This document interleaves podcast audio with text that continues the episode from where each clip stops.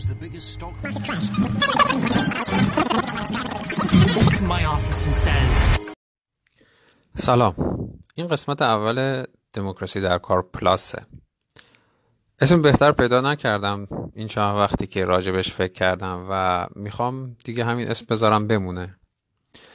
خب این پادکست رو ساختم که به سوالات و شبهه ها و چیزهایی که شاید در قالب متن نشه توضیحش داد بپردازم و اینجا یه سری مطالب اضافه رو براتون مطرح کنم و بیشتر به سوالاتی که مثلا از طریق شبکه اجتماعی به دستم می‌رسه پاسخ بدم. اینجا الان امروز می‌خوام به این شبه پاسخ بدم ولی بهتر اول براتون توضیح بدم چی شده. دوستی توییت کردن که نمی‌دونم چرا همه فکر می‌کنن ما مجبوریم بین استالین و روزولت انتخاب کنیم و من هم این رو ریتوییت کردم. دوست دیگه اومدن گفتن که خب مشکل روزولت چیه؟ روزولت چشه مگه؟ اینجا یه چیزی تو گوش من زنگ خورد. وقتی که دیدم یه نفر همچین سوالی رو مطرح می‌کنه نتیجه می‌تونم بگیرم که یا حرفام درست فهمیده نشده یا ابهام داشته یا درست توضیح ندادم. بیام ببینیم اول روزولت کی بوده. روزولت یکی از سرمایدارهای آمریکا بوده از جامعه الیت بوده و توی خاندانش رئیس جمهور بودن و به هر حال جز طبقه ثروتمند و اون یک درصد هایی که ما ازش نام می‌بریم بودن. بعد معامله جدید هم اینطور بوده که تحت فشارهایی که طی دوران رکود بزرگ به دولت آمریکا وارد شده بود جامعه رفته بود به یک سمتی که داشت از هم میپاشید. و اگر جامعه از هم میپاشید این طبقه الیت سرنگون می‌شدن و طی یک انقلاب یک دگرگونی که پیش میاد دیگه اون آدم ها نمی‌تونن سر کار باشن. بنابراین اینجا یه خطری برای خود روزولت هم وجود داشت برای دولتش وجود داشت و برای جامعه سرمایدار الیت و پول ثروتمند آمریکا وجود داشت که اگر دگرگونی پیش بیاد اینا دیگه صاحب منصب نخواهم بود. برای این طی جنبش هایی که احزاب سوسیالیست اتحادی های کارگری تحت عنوان کنگره سازمان های صنعتی حزب سوسیالیست و حزب کمونیست پیش آمده بود راه انداخته بودند و فشار رو روی دولت زیاد کرده بودند آقای روزولت یک زیرکی انجام دادن و به حال از درایتشون می‌رسید که رفتن بین سرمایدارها و ثروتمندان گفتن آقا اینه شرایط جامعه اینه اگر نمی‌خواین دگرگونی و انقلابی پیش بیاد باید قبول کنید که مالیات بیشتر بدید باید هزینه سیستم تأمین اجتماعی رو فراهم کنید که من بتونم این.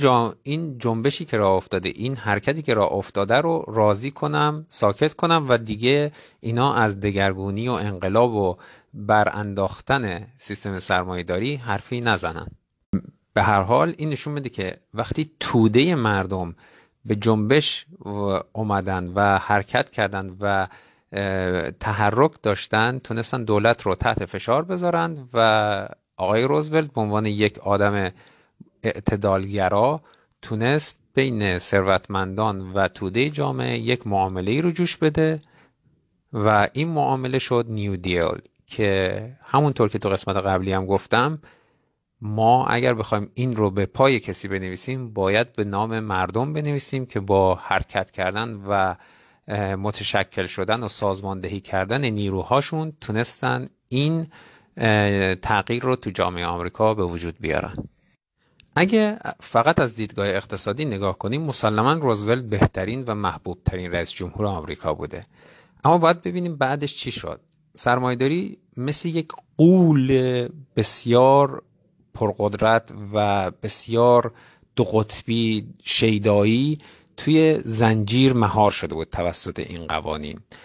و این قول مهار شده و به شدت شیطون طی طی چل سال آینده اونقدر تکون تکون خورد اونقدر تکون تکون خورد که تونست خودش رو از این زنجیر برهانه. این یه تمثیل بود اینجا دیگه. من اینطوری می‌تونم بهتون بگم که سرمایدارها که به وسیله قوانین و مقرراتی که طی دوران رکود بزرگ گذاشته شده بود مهار شده بودن و داشتن حق کارگرها را هرچند اندک تا حدودی می‌دادن اینا همیشه مترصد فرصت بودن که سود بیشتری ببرن. چون موتور محرکه سیستم سرمایه داری سوده. بنابراین اینا هر کاری و هر تلاشی و هر جنبشی که تونستن راه انداختن تا بتونن سیستم سرمایه داری رو برگردونن به جایی که قبل از رکود بزرگ بود. تو قسمت چهارم گفتم یکی از این کارها تضعیف احزاب سوسیالیست و کمونیست و جنبش اتحادیه ها بود.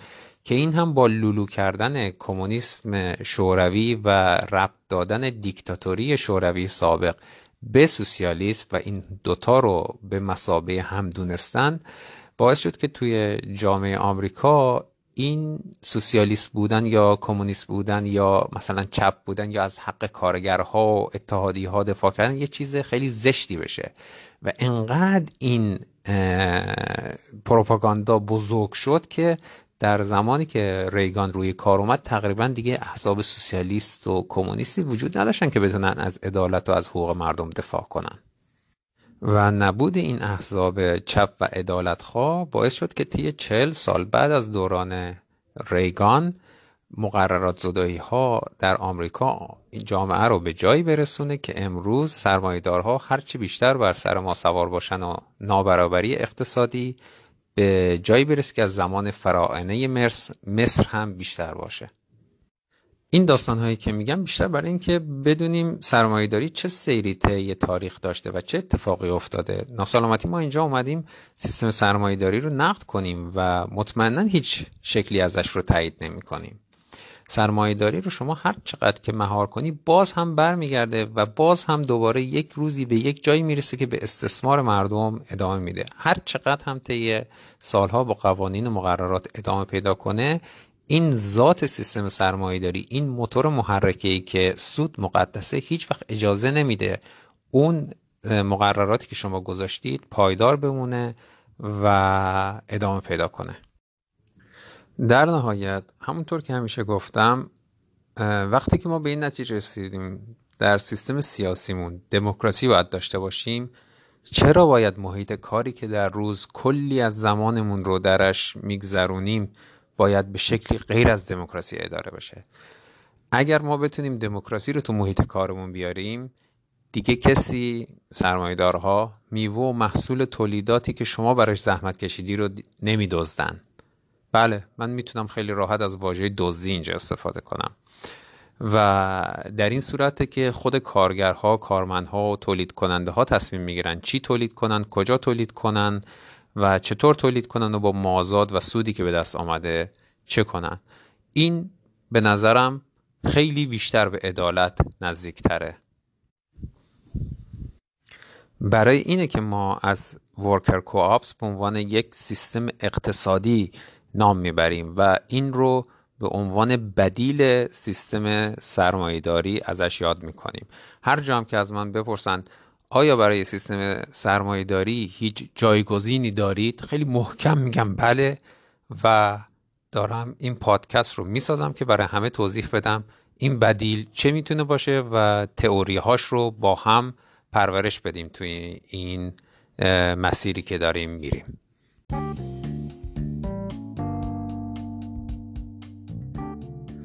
خب این قسمت اول دموکراسی در کار پلاس بود و امروز خیلی اتفاقی یک موضوعی رو دیدم. دیدم اینطوری مطرح کردنش بهتره. شاید جواب سوالات توی دوتا توییت و دوتا تکست و دوتا پیام جا نمی‌شد و با پیام صوتی یا پادکست و به این شکل شاید بهتر بشه توضیح داد و بقیه هم بتونن استفاده کنن از این موضوعی که مطرح شده. خیلی ممنون. ببخشید که یه کمی صدای نفس زدن ها و صدای طوفان می اومد توی توی توی این پادکست. هنوز دستم نیومده چجوری با موبایل ضبط کنم و مطمئنا توی آینده این موضوع هم برطرف میشه و بهتر میشه. ممنون. فعلا خدافظ